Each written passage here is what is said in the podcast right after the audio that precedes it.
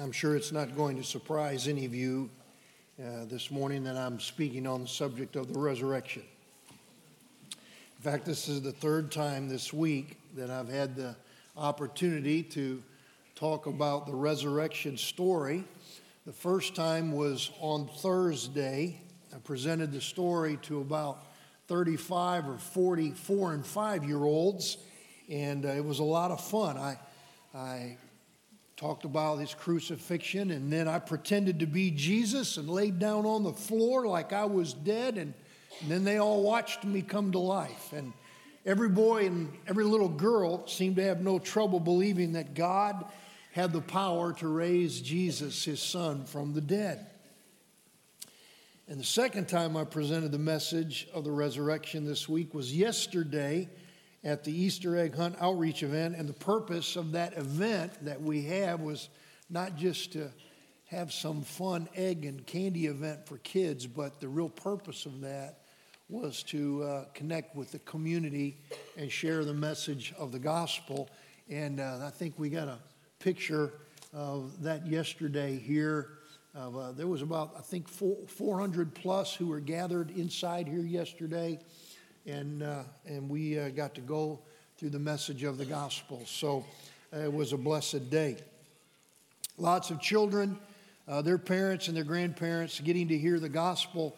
One of my favorite uh, stories about that Easter egg hunt outreach event is several years ago there was a single mom named Wendy. She and her three little children lived across the church in some apartments, and so someone from the church invited her. And so she came and brought her three little kids to that egg hunt. And during the gospel presentation, Wendy was listening. And as she stood against the back wall, leaning there, every seat was taken. And so all these adults were standing in the back of the church. She stood back listening, and she had memories of growing up in church. And as she got a little bit older, she began to drift away from her faith and made some bad choices, went through some tough times. But there, with her three little kids, as a single mom, she heard the gospel being presented to her kids, and the Holy Spirit convicted her of her sin, and she prayed silently to God and surrendered her life, and God saved her and God changed her.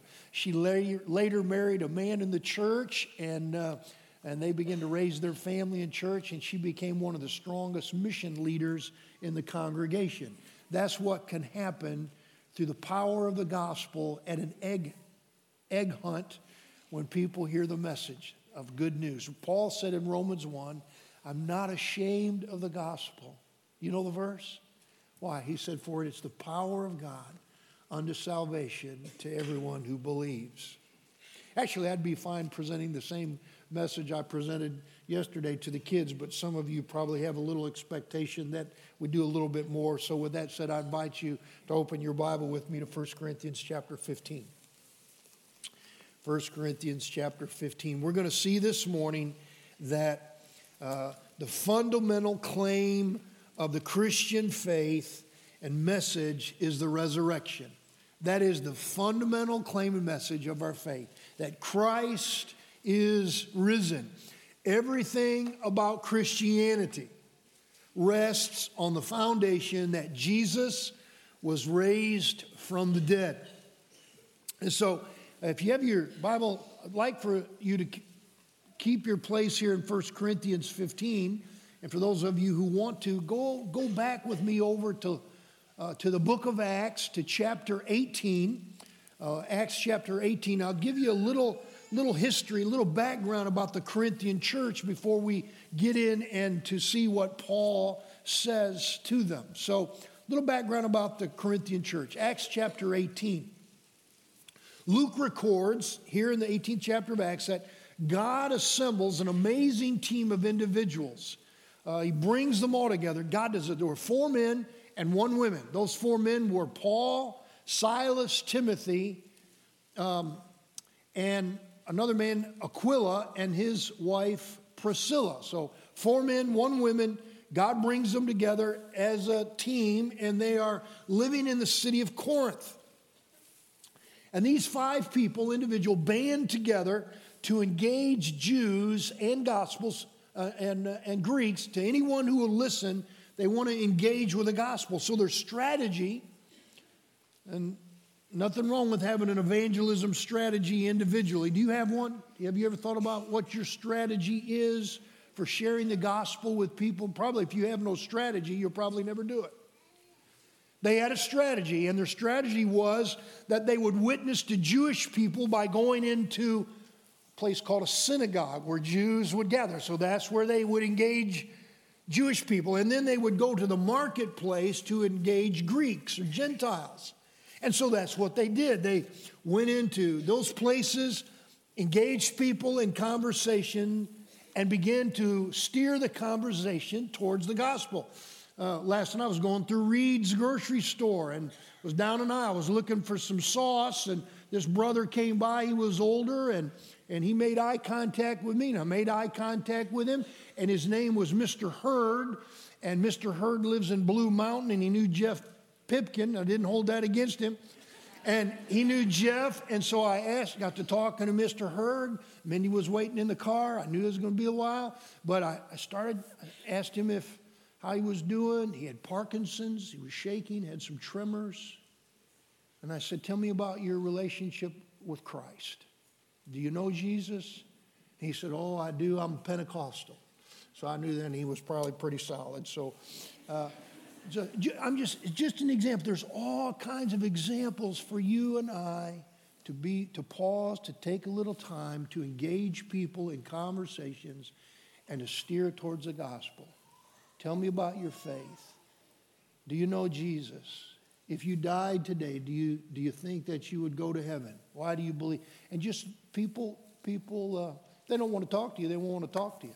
But a lot of people will. So that's what you see in the book of Acts. These individuals are engaging people, and the response that they had was mixed. In Acts chapter 18, verse 6, it says there were some who opposed them and blasphemed who were largely Jewish. And so there was some opposition. And then in verse 8, it says there was a Jewish man named Crispus, a ruler of the synagogue, who believed along with his entire household. And so they led this Jewish man to faith. And then later it says, and many of the Greeks, many of these Gentiles believed. And so the gospel is the power of God unto salvation. People are coming to faith. And the, Luke records in chapter 18 that they heard the gospel, they believed the gospel and were baptized. They were saved and baptized. And then in verses 9 and 10 of Luke chapter 18, I want you to look at those verses with me. God sends a message to encourage Paul. Look at verse 9 and 10. Then the Lord spoke to Paul in the night by a vision, and he's encountering some opposition.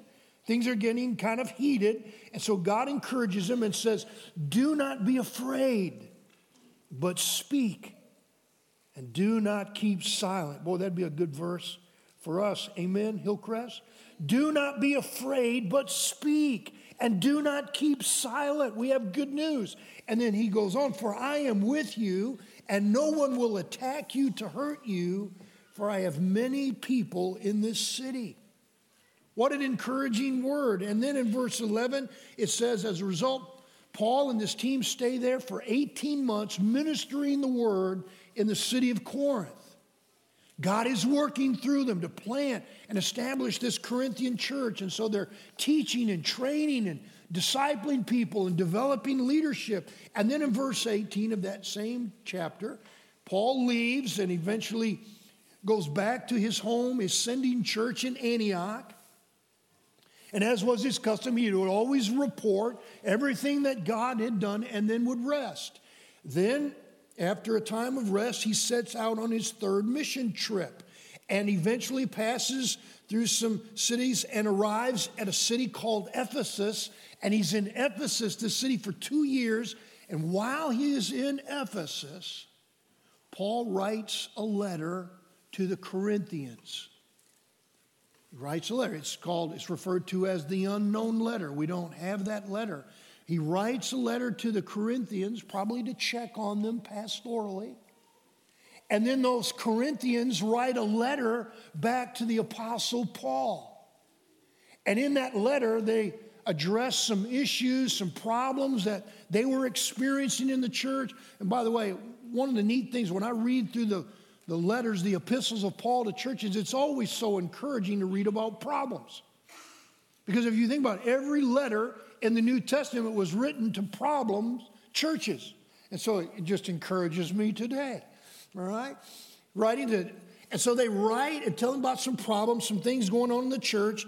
And so the letter that we're going to read this text from is Paul's response back to them, addressing all of the issues they were having in their church. Let me give you some of those, some of those issues. There was, he says there was division and strife in the church. Some people weren't getting along, backbiting, saying things about each other division. And it says many members of the church never were maturing in Christ. They didn't grow up. And Paul said they were still acting like babies, childish spiritually in the faith. There were other members of the church who were engaged in sexually immoral lifestyles, practicing those kinds of things actually in the church. Other members in the church were filing lawsuits against one another, taking each other, church members taking each other to court.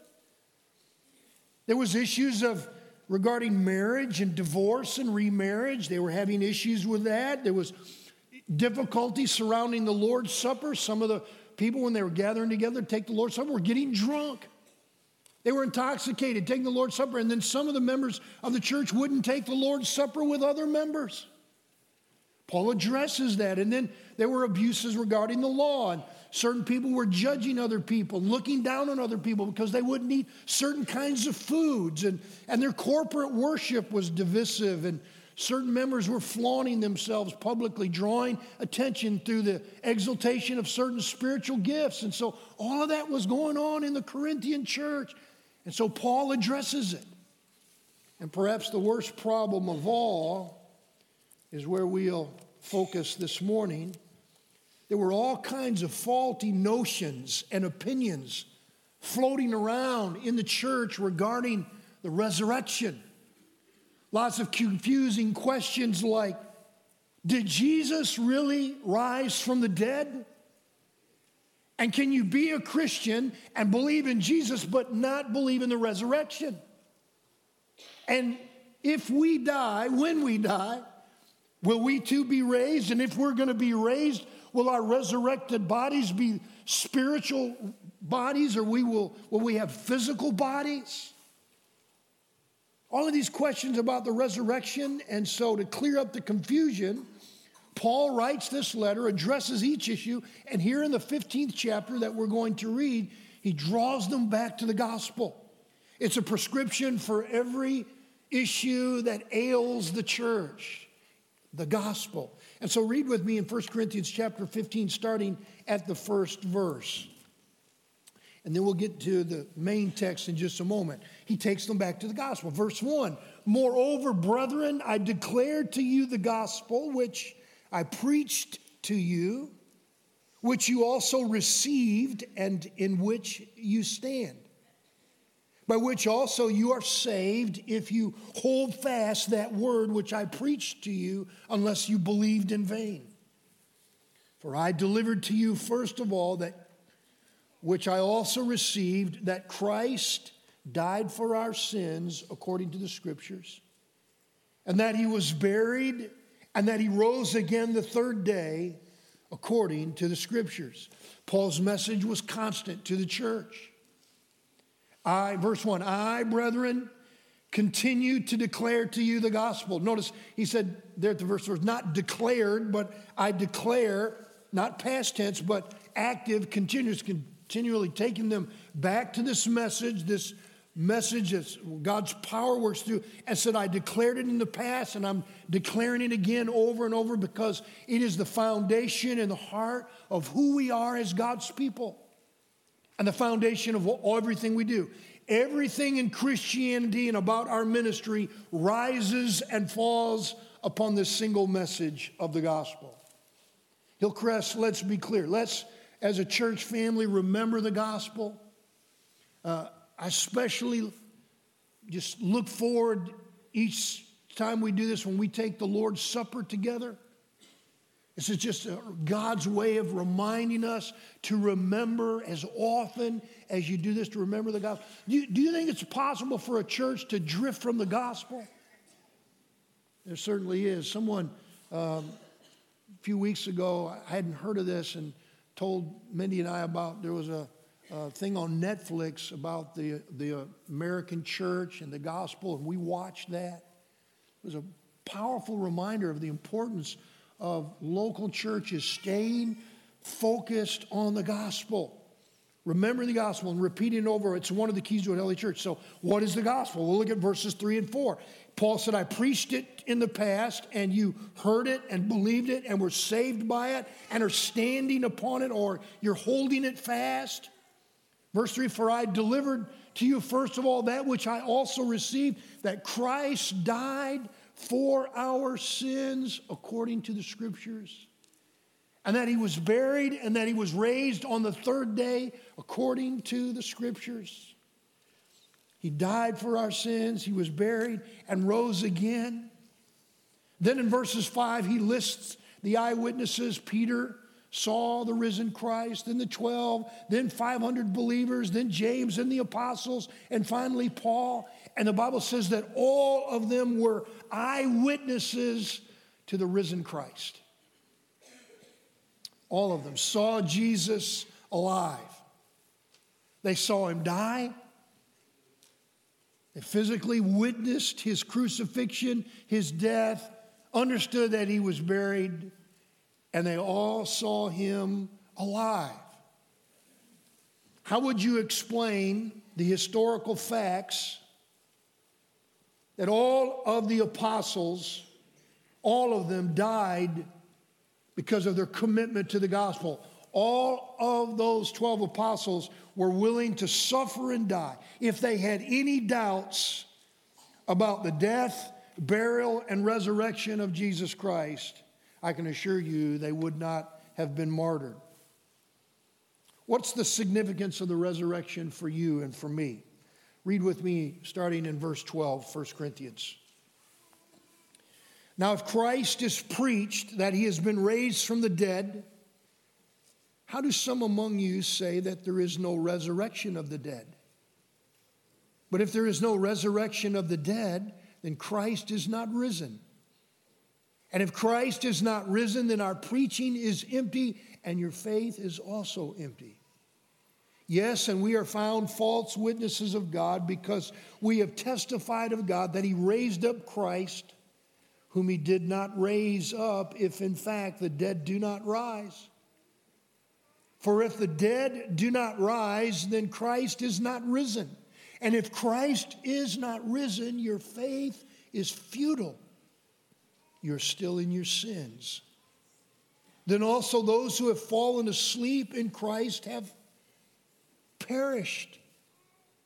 If in this life only we have hope in Christ, we are of all men the most to be pitied. So, what is the resurrection? What's the significance of the resurrection for you and I? Over the last several weeks, I had to hire an attorney, and I've been working with an attorney dealing with a personal matter, and I've noticed that the documents that are being prepared and that are written up are very precise, they're very thorough and logical. Nothing is assumed in those legal documents, everything is spelled out in detail. Likewise, the Apostle Paul came from a legal background, and the Holy Spirit leads him to write a thorough organized, and logical presentation regarding the resurrection. The Christian church and all of its diversity of slave and poor and rich and free and male and female and Jew and Gentile, all different backgrounds, all different cultural ideas and diversity. As they gather together, they begin to develop different kinds of opinions about the reality of the resurrection, leaving them in a confused state. And so notice in verse 12, Paul addressing their confusion about this matter, he raises a question How do some among you say there is no resurrection of the dead? And also, if you'll jump down in the same chapter, look at verse 35. He raises, addresses another issue, another question, because they say, well, how are the dead raised and with what kind of bodies do they have? And so, with all of that and all this confusion, the first thing that Paul does is he challenges their denial. Look at verse 13. He says, If there is no resurrection of the dead, then Christ is not risen. His legal logic begins to kick in. If Christ is not raised from the dead, then consider these four conclusions. Number one, if Christ is not raised, verse 14 says, then our faith is futile. If Christ is not raised from the dead, that means that the message that we preach, the message that we believe, is empty. And all preachers are liars. And all of us who proclaim the gospel, all of us who try to herald the gospel and share the gospel are liars too. That's what he's saying. Practically, then, our entire message is futile. Our faith is fiction, it's all made up. If Christ is not risen, then the message of the gospel is an imaginary tale, something concocted just to make us feel better, to give us something to believe in, providing us with purpose. I was listening to a lecture by Hitchens recently on YouTube Basically, that's what he says about you Christians. He says, You just made it all up to make yourselves feel better. Paul says, If Christ is not risen, our faith is futile. And if that's the case, then none of us should ever tell anyone else about Jesus the rest of our lives. And further, we should just close the doors of our churches if Christ is not risen. Second, he says, if Christ is not risen in verse 17, then it gets worse. All of us are still in our sins. If Jesus died, and you and I believe that he did, and if he died as the perfect, sinless sacrifice for our sins, dying a substitutionary death, which means dying as our substitute, dying in our place, with his death satisfying the holy wrath of God if Jesus suffered and died on a cross, going through all of that agony as a substitution for you and for me, but then did not rise from the dead, then he was nothing more than a victim, a victim of sinful men. Therefore, his death without the resurrection would send the message to us that there is no hope for us when we die. We would just die in our sins. Won't you let that thought sink in for a moment? If there was no resurrection, then we're a pitiful people. And if there is no resurrection, when we die, we just die in our sins. That means when we gather for funeral services and we gather for graveside with our loved ones, if Christ has not been raised, then we have no message. We would just tell stories about their life, reflect on their life a little bit with nothing more, with no hope of anything beyond the grave. And our grief would be no different than those without Christ. We would grieve without any comfort. So if there's no resurrection, our faith is futile. We just die in our sins. Third, in verse 18, if Christ has not been raised, then everyone who dies is lost. They're just lost. There's no difference between our death and that of anyone else. I've preached a message a couple of times over the years entitled Christians Die Differently. Christians die differently. And I have been with families,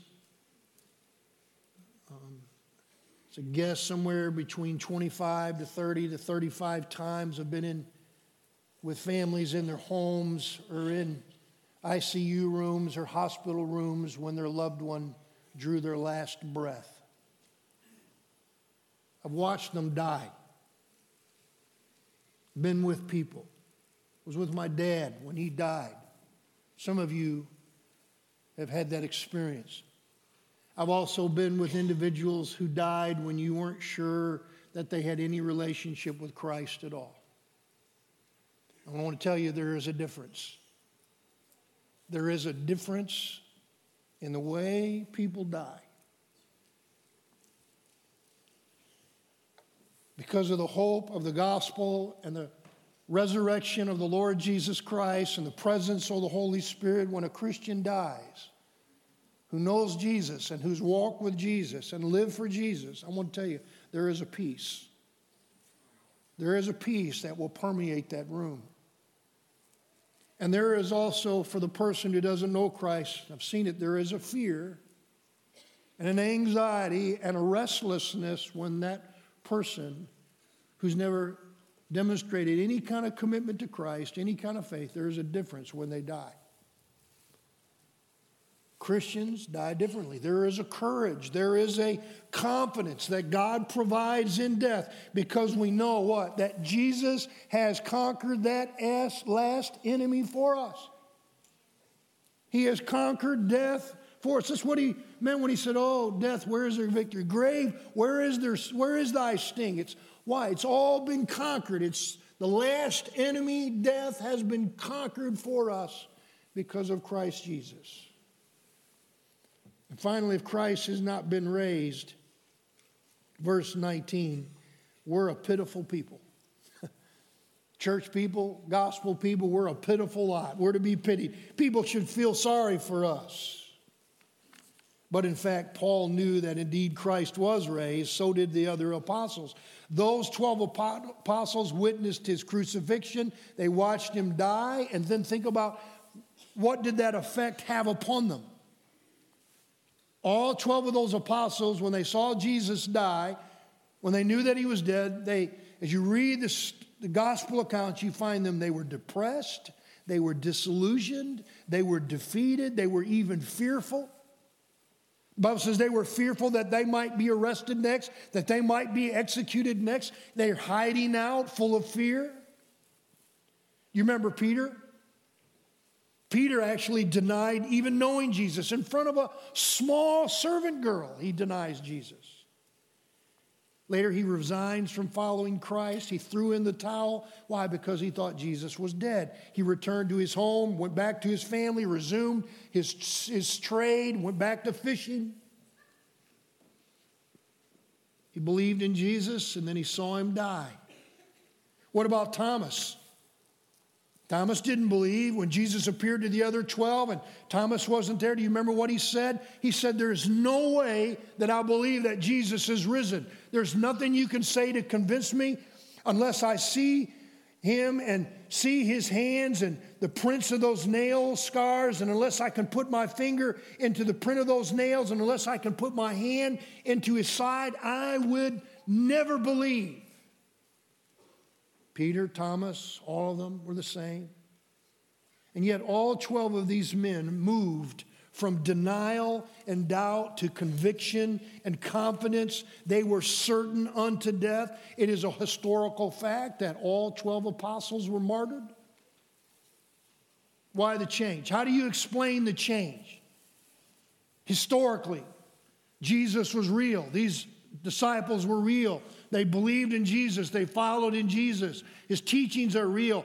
They saw him crucified, they saw him die. They all were depressed and defeated and discouraged, and yet then there's a change. All of them are willing to die, to be martyred for their faith. According to history, Peter was martyred in AD 64 during the reign of Nero when he was persecuting Christians. And it's believed that he was sentenced to be crucified, and Peter did not feel worthy to be crucified like his Lord and requested to be crucified upside down. Thomas, martyred, known as the doubter, was a, believed was the first to take the gospel to Mylapore, which was today would be India, and he was martyred with spears. The Apostle Paul, also in AD 64, under the Nero during the persecution of Christians, it was believed that he was publicly beheaded for his faith, for his confidence that he, Christ was alive. You see, each one of these men, when pressed into positions of denying Jesus or dying, their faith held fast. How do you explain that?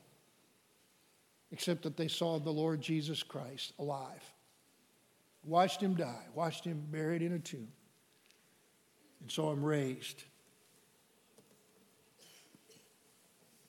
They saw a dead man come back from the grave and knew Jesus had defeated sin and death, and their hope was in Christ.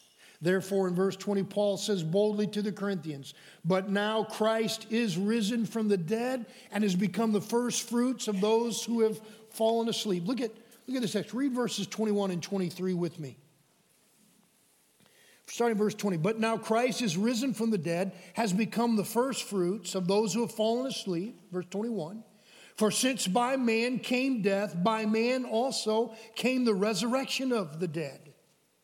For as in Adam all die, even so in Christ shall all be made alive. But each one in his own order Christ, the first fruits, afterward, those who are Christ's at his coming. What does that mean?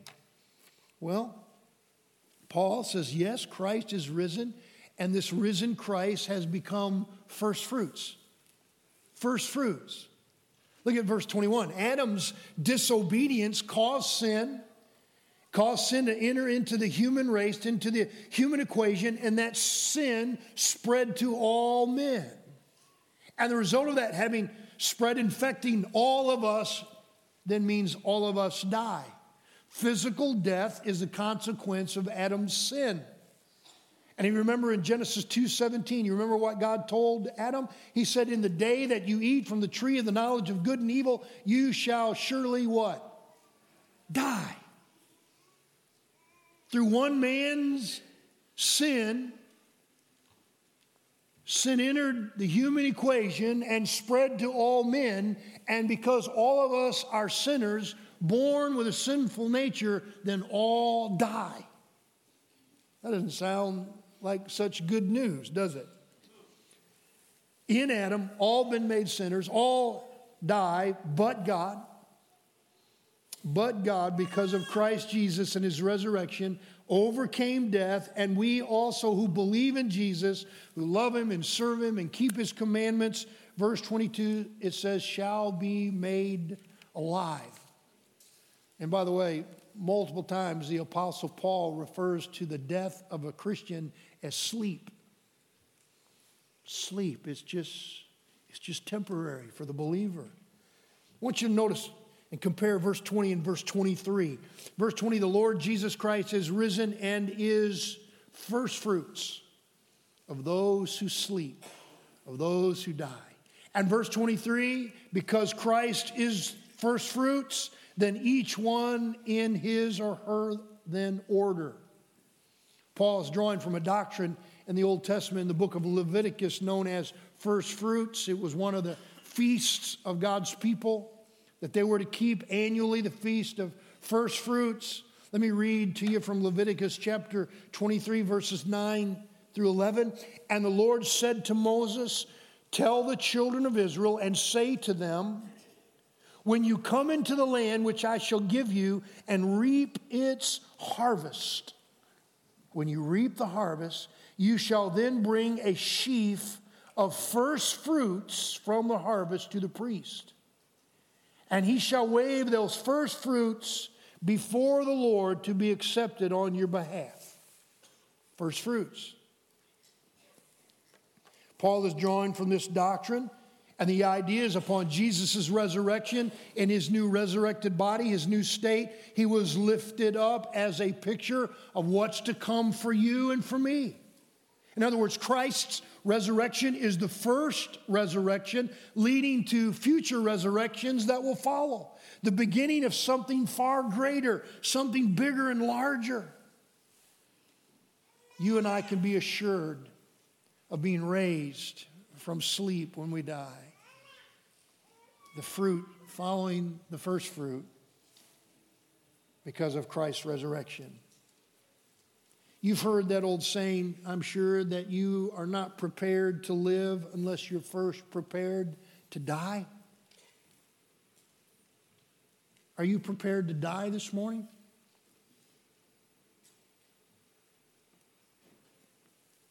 Death is the result of sin, and your death and my death are certain unless the Lord Jesus comes back.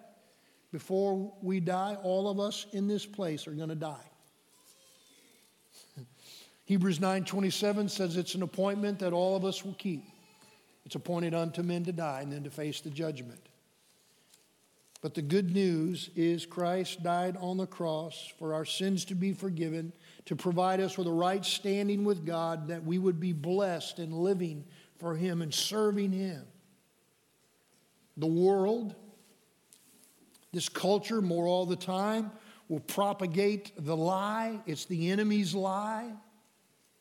That if you want to be blessed in this life, then choose to live your life on your own. Disobey God. Disregard who God is. Disregard as your creator. Disregard his commandments. If you want to be blessed and live the good life, then live according to your own drumbeat. Live according to your own rhythm. Make your own choices. You decide what's best for you. That's the lie of the culture, it's the lie of the enemy. And in so doing, you'll be fulfilled, you'll be satisfied. That was a lie in the Garden of Eden. The enemy has been propagating that lie ever since. Adam, Eve, if you want to be happy, then eat. The reason God doesn't want you to do that is because your eyes will be opened. You'll be like God. You'll be happy. You'll be satisfied. You'll be fulfilled. You'll live the good life. And it's been the same lie that's propagated over and over and over again. The reality, it will destroy you. I was talking to a brother here yesterday. And uh, we were talking about, as men, um, trying to live for Christ. And most of us men never had anybody model for us as a man what it meant to, to be a godly man and to live a godly life. And prayer wasn't modeled for us, and Bible reading was never modeled for us, and praying with our families was never modeled for us. And so we, we believe the lie as men in this culture. If you want to be a man, a masculine man, then get you some guns and fishing rods and drink and party and get a truck and live a sexually immoral life, and that's the way to be a man. That's what will make you fulfilled. That's what will make you happy.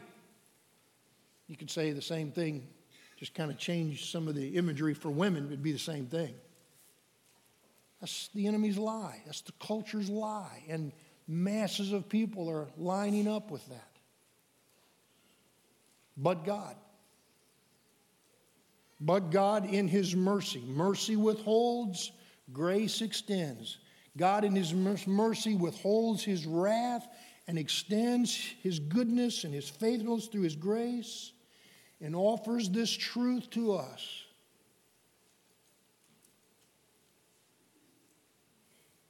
That Christ died for our sins. I hope that never gets old for us as a church to hear that Christ died for my sins.